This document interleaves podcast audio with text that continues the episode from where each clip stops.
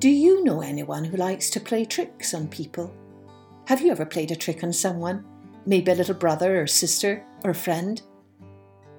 Hello, everyone. I'm Kathleen Pelly.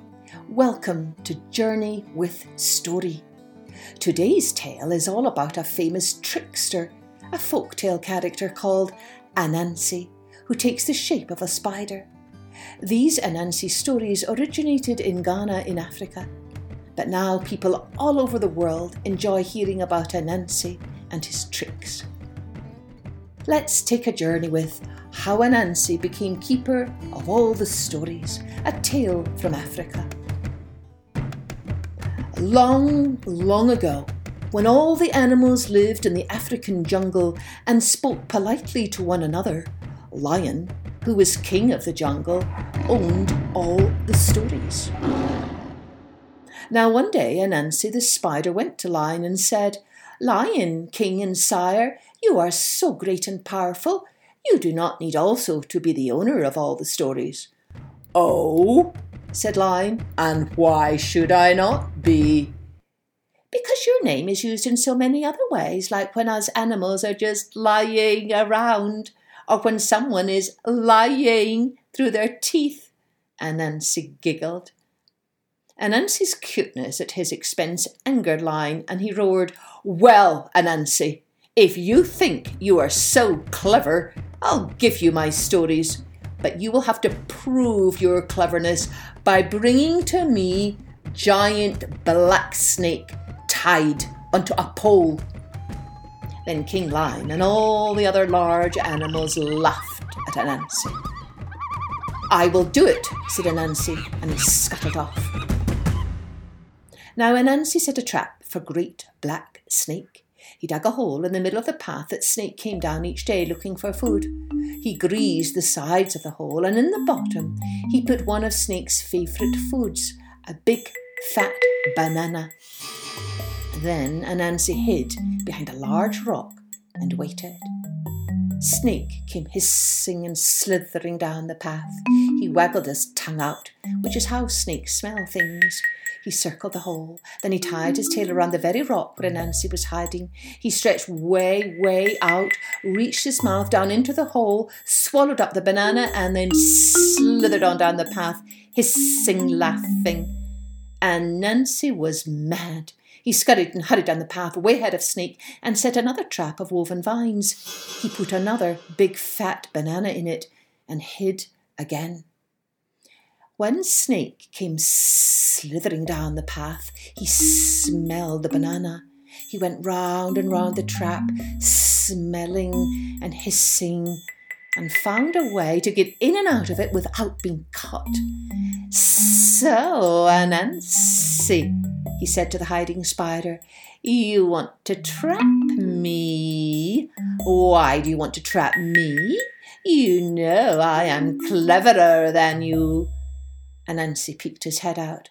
Well, to tell you the truth, he said, I wanted to prove something to all the other animals. I told them that you were the tallest of all the animals in the jungle. I told them that you could stretch and make yourself taller than a bamboo tree. But of course, you cannot. So you're not the tallest. Oh, but I am, said Snake.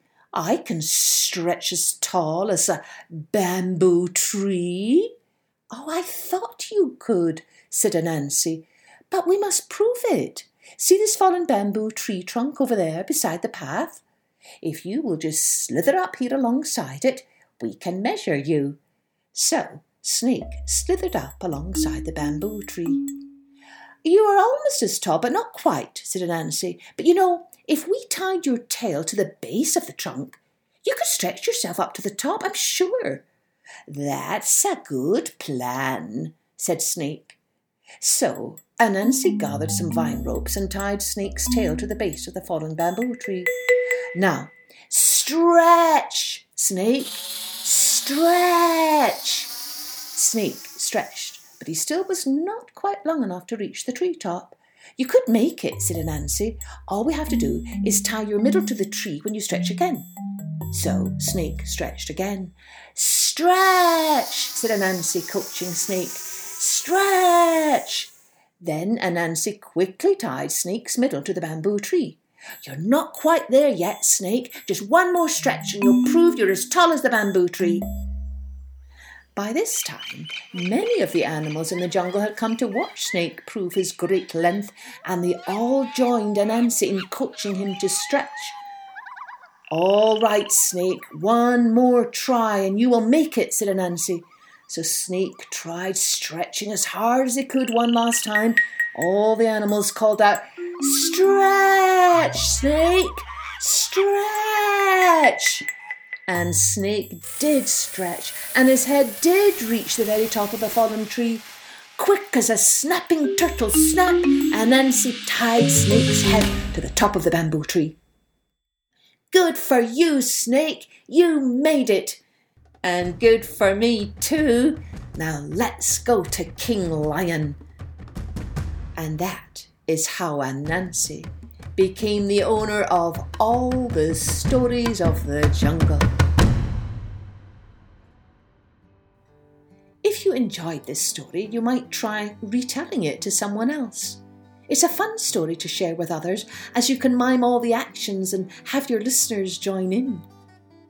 Oh, a big thanks to Erin in Colorado for sending me your wonderful picture from one of our earlier stories, The Tale of Custard the Dragon. If today's story painted some pictures in your mind, do send me your drawings or paintings. We'd love to share them with others. And I'd love to see what your Anansi might look like. Cheerio then. Join me next time for Journey with Story.